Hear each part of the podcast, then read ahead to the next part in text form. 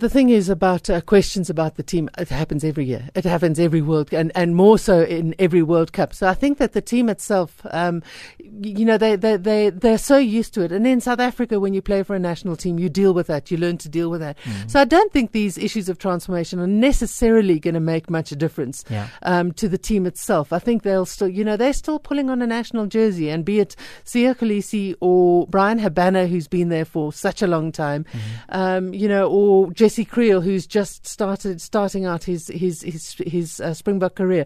I think you know pulling on the national jersey is special, no matter who you are, no matter where you come from. Mm. Um, and I think that they will certainly give the give their best at the World Cup, whether it's the best team or not. I think it goes back to that situation probably the best team that Heyneke Meyer could have picked now. Mm. Is it the best team that he could have created mm. if he had done some of the some of the development that he could have done over the next uh, over the last two years? There's the question. Yeah. I'm not confident that we mm. can go all the way to the end in this World Cup. I'm re- uh, to be honest, I'm really not confident that we can do that. I think that that Australia, New Zealand, even England are much better than we are. Having said that, do you think we're going to be viewed differently on the global stage?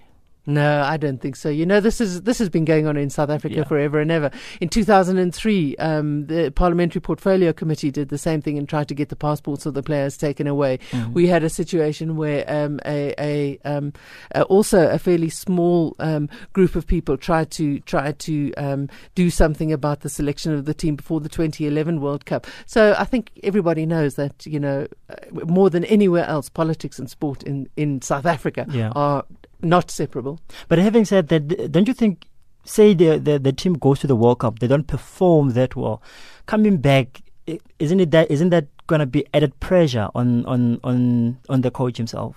I think it's going to be a lot of pressure on the coach, yeah. on, uh, on, on the coach, and I suspect that that's what's going to happen. And I, sus- you know, to be perfectly honest, I think that's what should happen. I think a lot more pressure should have been, should have come on him before before the last three weeks. It yeah. should have happened a year ago. Yeah. And I think when he comes back, and whether we whether we go out in the quarterfinals or whether we win it at the end, I think pressure should be should bear on him mm. um, to actually make some real changes. Yeah, and you know, going back to that court application, we know that the the Freedom Front as well. They said um, they'll also be making their own submission um, by noon. I think that's that's going to be today. It, it, is it like are they legit or is this just being politicizing? I think it, I think it's politicizing it, and it's a, and and in a sense it's a reaction to this court application. It's a direct reaction to that because it comes from the opposite end of the political yeah. spectrum, and they are they are complaining about interf- political interference mm. in the mm. team, and the and, and the court application mm. is complaining about the fact, uh, mm. in a sense, that there's not enough political interference in the team, and that's politics, isn't it? Yeah. Um, uh, it's not the first time the Freedom Front have made this kind of complaint, and I think it's just a direct reaction to that that. And I think it's going to make news. Um, is anything going to come of it? No, yeah. Really. One could pick, pick, an interesting aspect about the ANA's uh, court application. You remember that uh, in the past, um, I think a few weeks ago, COSATU also made noise about transformation issues, with, you know, within uh, the Springbok makeup and, and stuff like that. But then again, they made a U-turn uh, after um, uh, Heyneke Meyer um, um, made the announcement for the current team. What do you think we can see them um, supporting ANA again? Not, not necessarily. I don't know. Um, I think that they're going to back off a little bit. I think that, especially with Fikile Mbalula coming up so strongly and saying, you know, yes, there are problems in this team. Yes, you know, there are issues that need to be dealt with, but we'll deal with them in the right place at the right time in the right forum right now it's time to get behind the national team. And I have a suspicion that COSATU will actually do that. Yeah. I don't see them splitting that far from, yeah. from, from, from, from government and from the ANC.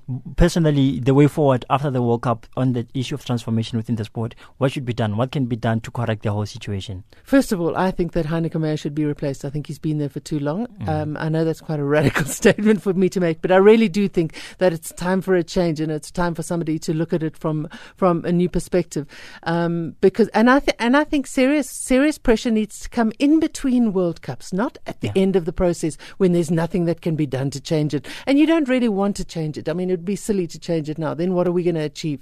We're just going to end up by having a team that's not successful.